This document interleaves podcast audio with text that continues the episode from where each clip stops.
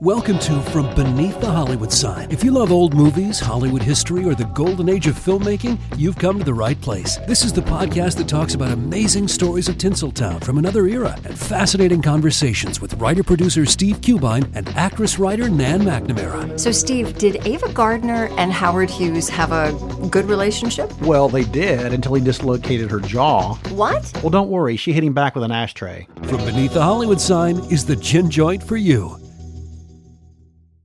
The world is filled with many questions, such as Did giants exist? What is junk DNA? Does it mean that you're trash? Do you ever wonder if aliens have underwater bases in our oceans and that's why there are so many UFO sightings off the coasts of islands all over the world? How serious even is climate change and when should we start building our rafts? Hello, everyone. You may recognize me as Gabby from the History of Everything podcast. And my name is Bruna, and you don't recognize me from anything yet. Together, we're two scientists who explore the answers to these questions and many, many more in our new podcast, Mystery, Mystery of Everything, Everything. available everywhere you get your podcasts.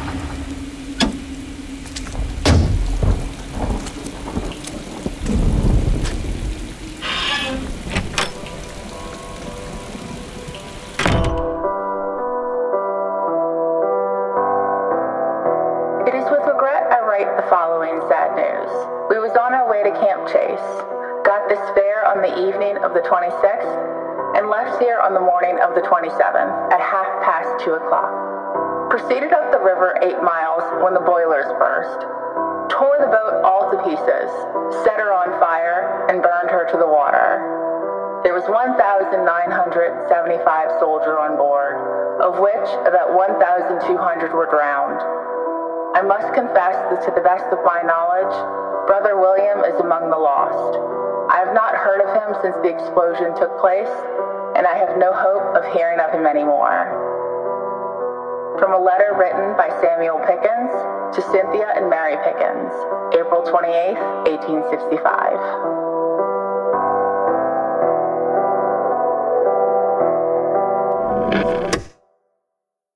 Hey, y'all. So this week, we ain't got no ghosts or haunted places or anything. Instead, we are going to take a trip down the mighty Mississippi River and explore the worst maritime disaster in the history of the United States. It's an event that had a massive loss of lives just a few weeks following the Civil War, and it's something that a lot of folks haven't heard of. Of course, if you're into this type of history with all the old steamboats and stuff, this summer I'm going to be doing a show in the historic river town of Alton, Illinois. That's right, on Thursday, June 22nd, I'm going to be telling ghost stories at the Old Mineral Springs Hotel, just a stone's throw from the Mississippi River, to help kick off the annual Haunted America Conference, which is a blast to attend. So, if you're interested in coming out, tickets to attend both the conference and the show are at ghostconference.net. But don't wait too long because after hour events for Haunted America sell out quick. So get over there now. The link is in the show notes. Also, if you haven't yet, I want to invite you to sign up for our newsletter. This month, we're going to be sending out a Southern Gothic mug to one lucky subscriber. And since signing up is absolutely free, there is no downside, y'all. Besides, if I'm honest, I'm really bad about sending newsletters out consistently. So if you're worried about getting spammed, I promise it's more likely that you're going to get ghosted. But this is a great way to stay connected if you're not a member of our Facebook group or a Patreon supporter. So please go sign up for a chance to win some swag. You can do it by heading over to southerngothicmedia.com slash newsletter or clicking the link in the show notes. Now, with that, let's go ahead and start talking about today's story. Well, as someone who grew up just right there next to the Mississippi River, my sister has become absolutely fascinated by steamboats, you know, that classic antebellum South icon with the big paddle wheels and the calliope going, the whole deal, right? Well, this form of travel absolutely changed the way business could get done in the antebellum South because it finally allowed people to both travel and send goods back up north up the river. Of course, this sometimes came at a cost because even though some of these steamers were luxury vessels, they weren't exactly the safest means of travel. And as a result, numerous lives were lost. In fact, we've covered one of these tragedies before the Eliza Battle, which sunk over on the Tombigbee River, and some people say they still see her apparition to this day. Well, on April 27, 1865, the worst of all of these disasters took place when one of the steamboat Sultana's boilers suddenly exploded unleashing a hellish inferno that consumed the ship and everyone aboard. A tragedy that was made even worse by the fact that this ship, which was designed to carry a maximum of 376 passengers and 85 crewmen, had over 2,100 people aboard on that fateful day.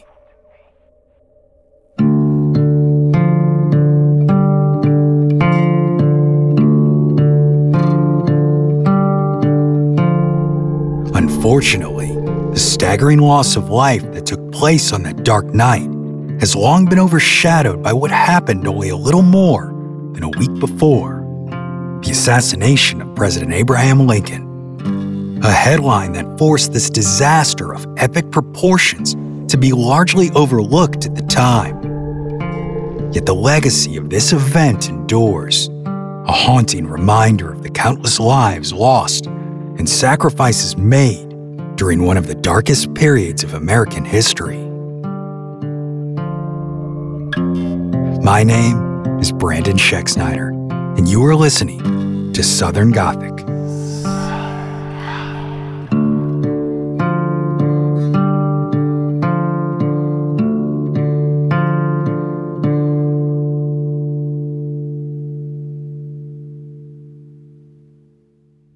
Y'all, I want to take a quick minute to tell you about one of my favorite nonprofit organizations here in Middle Tennessee.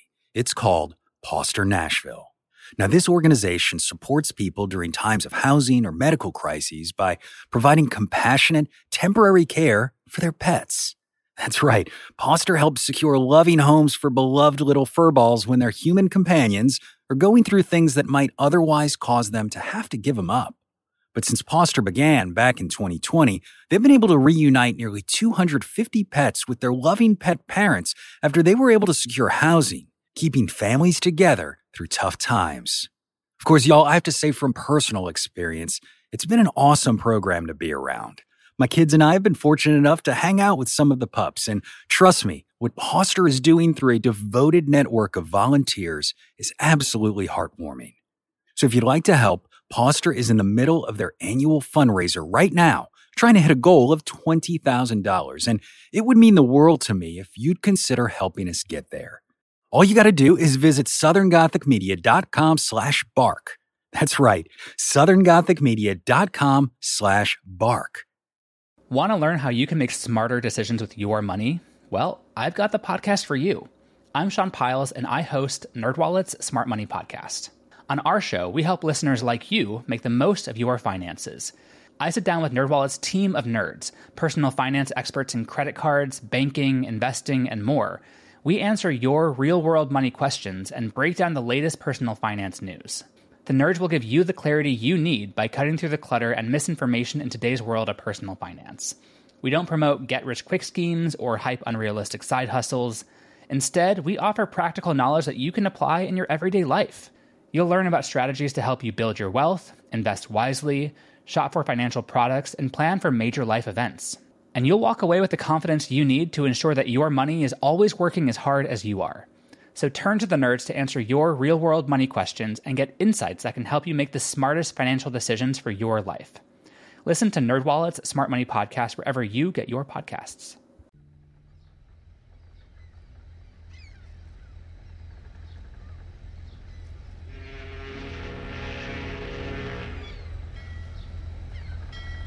On January 3, 1863, the steamboat Sultana was launched for the first time.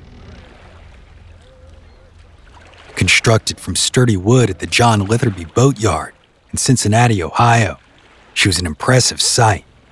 A side wheeled steamer measuring 260 feet in length and 42 feet at her widest point.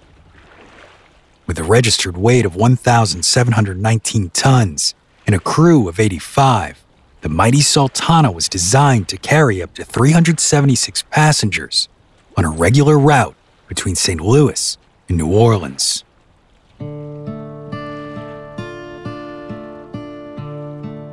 The Sultana was built to serve the Mississippi River cotton trade with her two powerful paddle wheels driven by four coal burning boilers.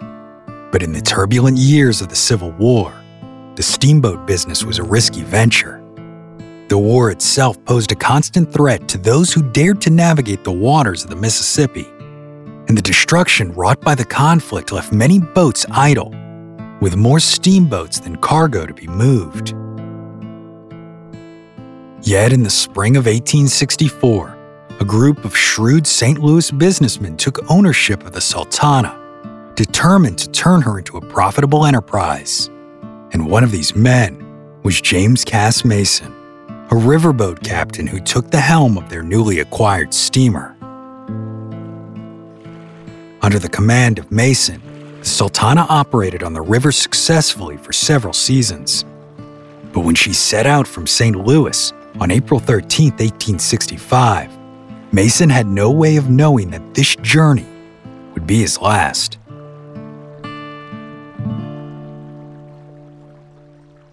Just two days later, while docked at Cairo, Illinois, the captain learned that President Abraham Lincoln had been shot.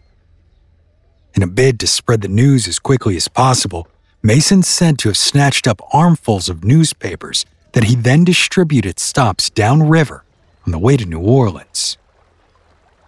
He then carried on as usual until they docked at Vicksburg, Mississippi. There, U.S. Army Captain Reuben Hatch approached Mason with an offer that the riverboat captain couldn't refuse. Hatch was the chief quartermaster at Vicksburg, where a camp of thousands of recently released prisoners of war from Confederate prisons like Cahaba and Andersonville were all waiting for a way to get home. And it was Hatch's duty to make that happen. So the quartermaster told the riverboat captain that he'd fill the Sultana with about 1,400 men if Mason agreed to give him a kickback of the profits. This type of arrangement wasn't necessarily uncommon. Due to the destruction of railroads during the war and the amount of men needed to be transported back north, river travel was deemed the most effective means for the task. The United States government had offered to pay any steamboat captain $2.75 per enlisted man and $8 per officer taken north which is about 50 and $150 in today's money. That meant that this deal Hatch was making with Mason was at a minimum worth $4,000 or roughly 75,000 in today's currency. Obviously, Mason knew full well that this many men would dangerously exceed his boat's capacity. But with that much money on the line, he agreed anyway. So upon the ship's return upriver, the Sultana would stop at Vicksburg and carry the prisoners of war home.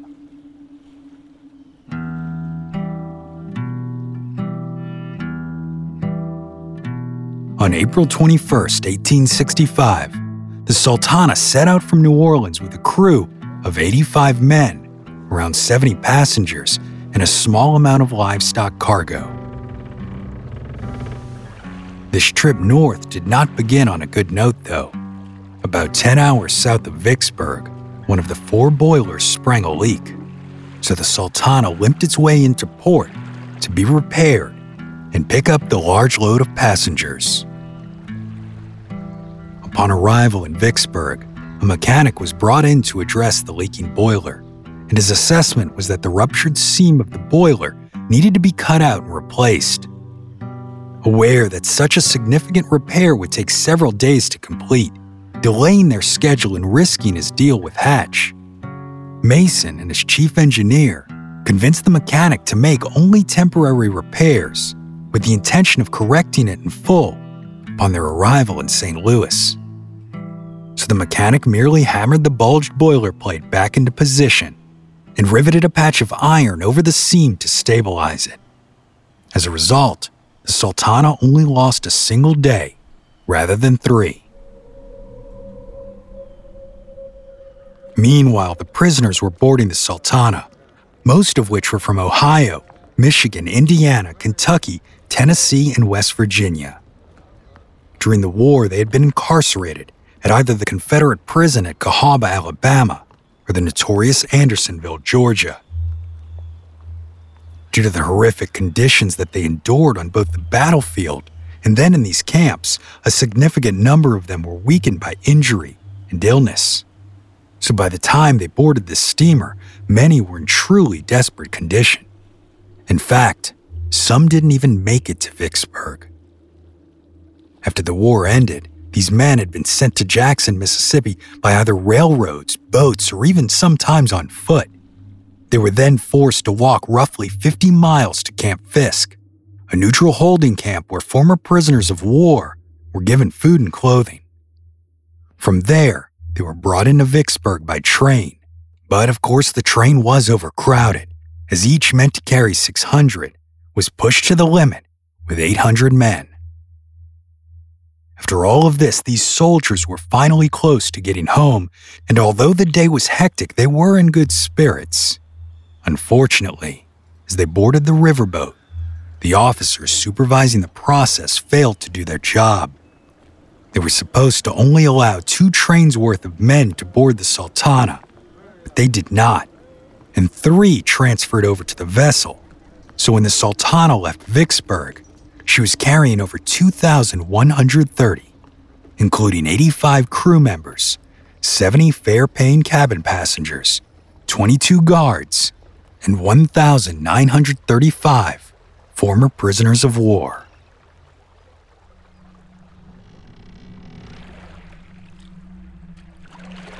Still, the men's spirits were high. Unfortunately, the overcrowding was obvious as the ship's deck began to sag and creak. Two days later, when the Sultana stopped at Helena, Arkansas on April 26th, photographer Thomas W. Banks took a now iconic picture of the grossly overcrowded ship sitting low in the water and the decks thick with men. A now eerie image that truly encapsulates the scope of this tragedy and number of lives that would soon be lost.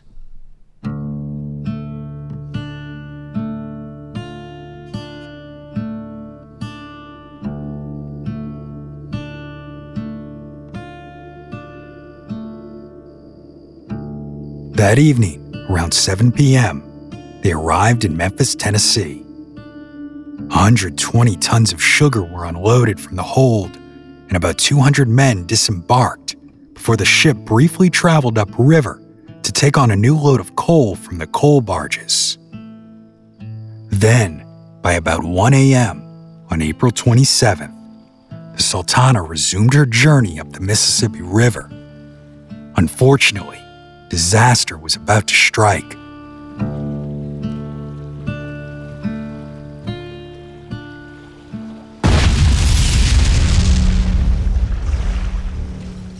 Around 2 a.m., Sultana's patched boiler exploded.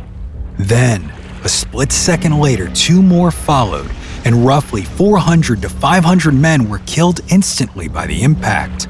Soldiers from Tennessee and Kentucky who had been packed in next to the boilers due to the overcrowding.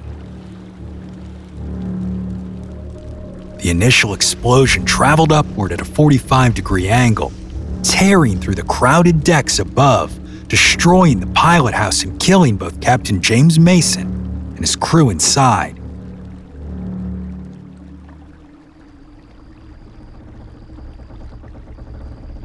The blast left a 25 to 30 foot hole in the steamer, and now without a pilot, the Sultana was nothing more than a drifting, burning hulk of a steamboat full of helpless passengers. Many on board woke to the explosion and the feel of hot water and embers falling on them, Others found themselves airborne, thrown back by the concussive force of the blow.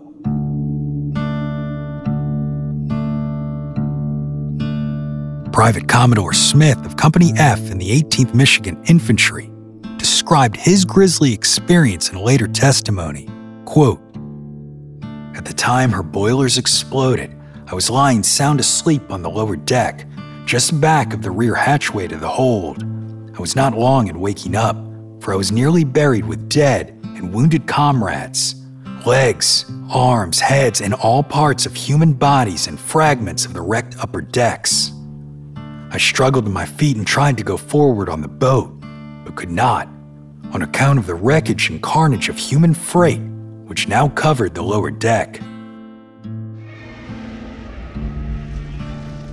Eventually, the steamer's weakened smokestacks fell, one backward into the hole created by the explosion, and the other forward onto the still crowded section of the upper deck, causing this to then collapse into the middle deck, killing and trapping those below. The slope that was created by this exposed the furnaces below, and the broken deck wood quickly caught fire, creating a vicious inferno.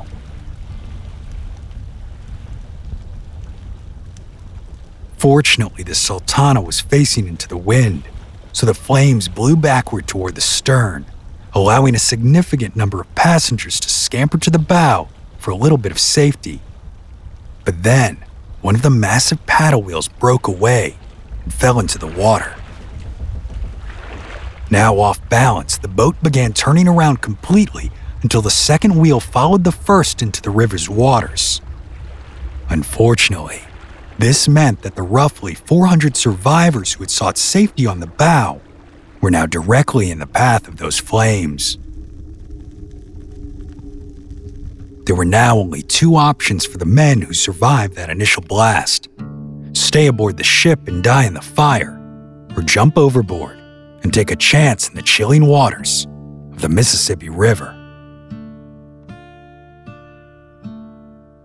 According to Private Commodore Smith, and now occurred the hardest task of my life.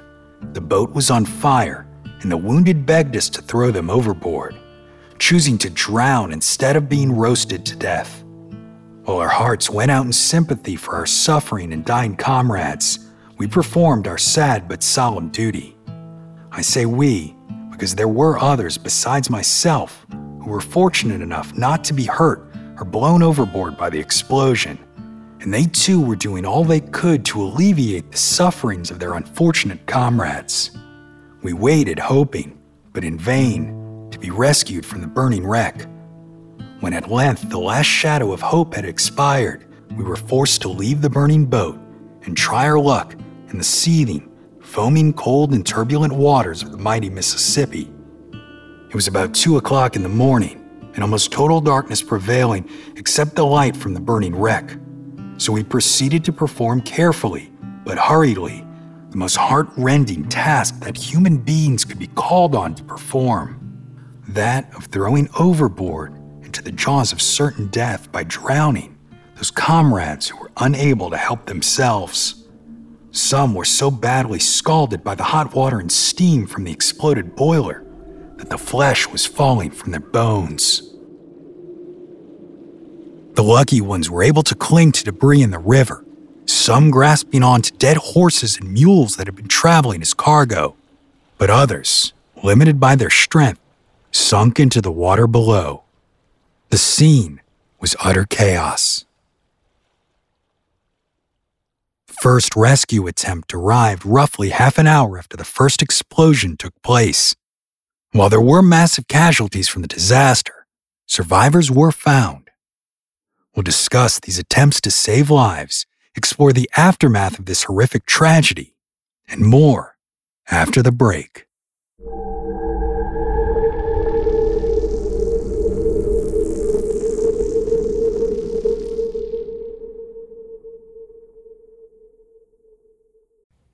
What's something you learned in history class that you feel wasn't the whole truth?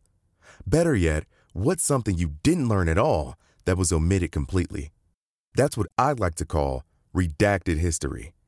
I believe that all history, no matter how good or bad, needs to be told. There are wars, massacres, battles, and entire historical events that are just not in our school's history books. Have you ever heard of Mary Bowser? I didn't think so. My name is Andre White, the host of the Redacted History Podcast, the place where history's forgotten events, heroes, and villains get their story told, one episode at a time. So come huddle around the campfire with me and get ready to hear the stories that you were robbed of. And get comfortable. We're going to be here a while. The Redacted History Podcast Real History Never Dies. Stream the Redacted History Podcast on Apple Podcasts, Spotify, or wherever else you get your podcasts. Everybody shush! William Shatner has something to say. Kat and Jethro, box of oddities. What do you do when the woman you love dies? Well, of course, you dig her up and you live with her. Aww. The show examines weird things. There are plenty of old photographs from this time period of children out in the streets playing in and among the dead horse carcasses. Oh, I miss those days. Things used to be so much simpler. Kat and Jethro. Then there's the urine wheel, which sounds like a really bad game show. Thing done weird things. Kat and Jethro, box of oddities. That is really mysterious. Join Kat and Jethro Gilligan Toth for the strange, the bizarre, the unexpected as they lift the lid and cautiously peer inside the box of oddities. The Webby Award winning Box of Oddities podcast from Airwave Media.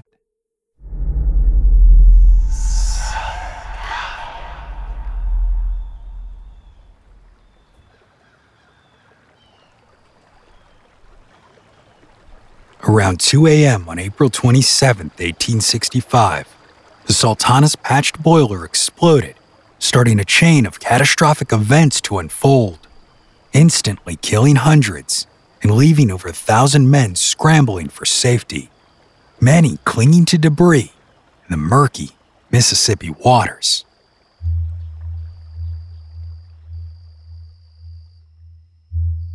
The steamer Boston was the first to arrive on the scene, about a half an hour after the explosion. The ship was on its maiden voyage, headed downriver, when it came upon the chaos. They then pulled as many men as they could from the water. It's likely that it was around this same time that the first survivors floating on debris began to reach the Memphis waterfront, begging for help. Immediately, crews of ships there went to the rescue including the civilian steamers Silver Spray, Jenny Lind, and Pocahontas, as well as the Navy ironclad USS Essex and the sidewheel gunboat USS Tyler.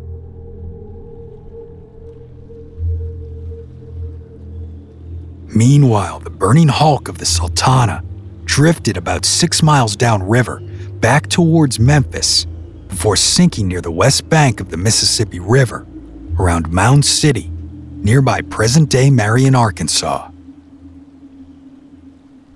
All those who survived the disaster were located within 12 hours after the explosion. They were then taken to hospitals and soldiers' homes where they could be treated.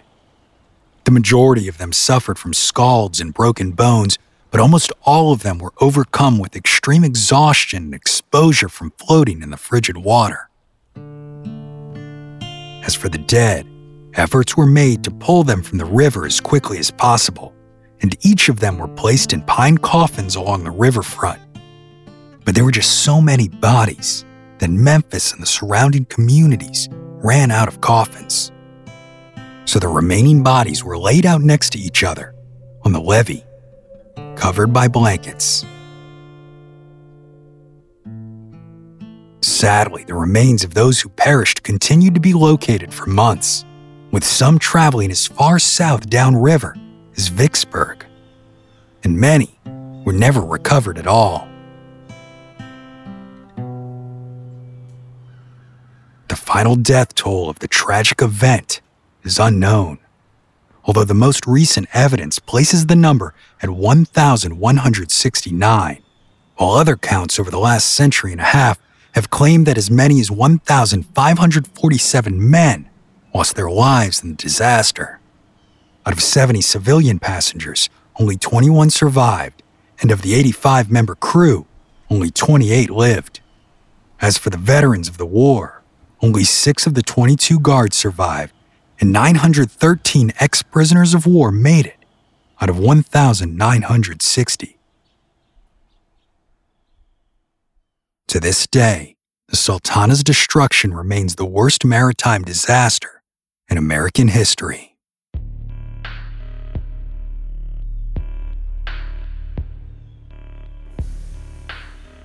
In the end, no one was ever formally held accountable for the tragedy. Captain Reuben Hatch, the quartermaster at Vicksburg, had a long history of corruption and incompetence on his record, but still he avoided three subpoenas to give testimony about the loading of the steamer, quickly resigning from military service in order to avoid a court martial. He died in 1871 without facing any justice. The lone officer charged in the event was Captain Frederick Speed, who was responsible for sending the 1,953 men into Vicksburg from the camp. He was found guilty of overcrowding the Sultana, yet the verdict would ultimately be overturned by the Judge Advocate General the U.S. Army because Speed remained at camp that day and did not personally oversee the men board the ship. This reversal of verdict also made the point that although the steamer may have been overcrowded, she had not been overloaded, and that the total number of passengers had not caused the problem. The exploding boilers did. Of course, survivors of the Sultana had a very different opinion.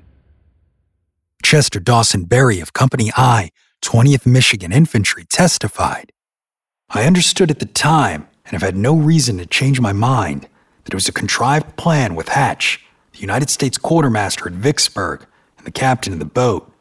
All went gay as a marriage bell for a while.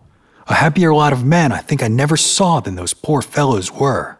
The most of them had been a long time in prison, some even for about two years, and the prospect of soon reaching home made them content to endure any amount of crowding. I know that on the lower deck, we were just about as thick as we could possibly be, and I understood that all the other decks were the same. The main thought that occupied every mind was home, the dearest spot on earth. Ultimately, though, it was Captain James Mason who was responsible for ensuring the safety of the Sultana, her passengers, and crew. He was the one who ordered the patchwork repairs and allowed far too many men aboard, cutting corners in order to make a hefty profit. And for that, he paid the ultimate price, and he was killed during the initial blast. The official cause of the disaster was determined to be mismanagement of water levels in the boilers, a problem that was exacerbated by the fact that the steamer was top heavy due to overloading. As the steamer traveled north along the twists and turns of the river, she swayed severely from side to side, and each time the boat swayed, water tipped out, running through the interconnected boilers to the one that was the highest, and then back again as it tipped to the other side. The inconsistent water level allowed for hot spots to develop in the boiler, so when the water rushed back in, it hit the hot spot and would flash instantly to steam, creating a sudden surge of pressure. The problem could have been reduced by careful monitoring and ensuring that the water level remained high in the boilers for the duration of the trip. But it obviously was not, and the hot spot flash of steam and pressure was ultimately too much for that faulty repair completed in Vicksburg. It was that boiler that exploded first.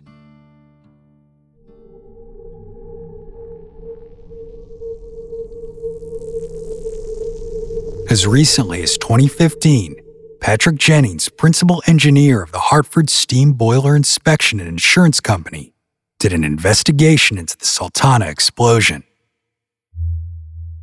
Jennings concluded that the failed boilers were influenced by three main factors. First, the metal used in its construction, charcoal hammered number one, became brittle with prolonged heating and cooling. The industry had become aware of this instability in the years following the Sultana disaster and the material was no longer used after 1879. Second was the use of Mississippi River water to feed the boilers. The sediment in the water was difficult to properly clean out and tended to settle at the bottom of the boilers or clog between the flues, preventing water from reaching certain areas, resulting in hot spots. The third and final reason was the design of the boiler itself. The 24 horizontal 5 inch flues were closely packed together, making it incredibly difficult to clean, and therefore they were easily clogged by the Mississippi River sediment. For these reasons, this type of boiler would eventually be discontinued from use on the lower Mississippi River. But first, two more steamboats using them exploded after the Sultana did.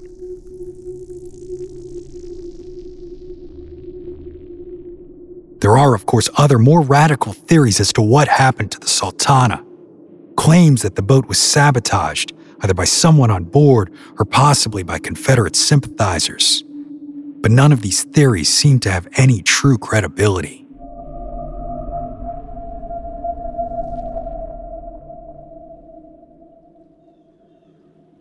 As for those who perished on the night of April 27, 1865, they were first interred at the Fort Pickering Cemetery on the south shore of Memphis, Tennessee.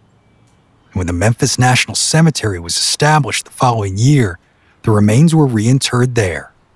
Although there is no federally erected monument to the victims of the Sultana, there have been local monuments erected in both Memphis and Knoxville, Tennessee, Muncie, Indiana, Cincinnati and Mansfield, Ohio, Hillsdale, Michigan, Vicksburg, Mississippi, in Marion, Arkansas.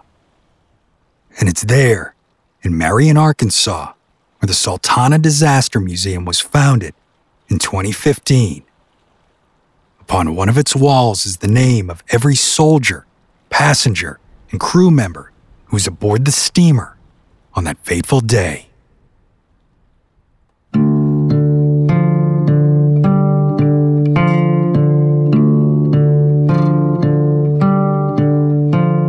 The most intriguing part of the Sultana's enduring legacy came in 1982 when an archaeological expedition found blackened wooden deck planks and timber in a soybean field beneath roughly 32 feet of earth. Though the mighty steamboat had sunk in the Mississippi, the river had changed course over the intervening years, leaving remnants of the Sultana under dry land, roughly two miles inland from where the river flows today. My name is Brandon Schexnayder, and you are listening to Southern Gothic.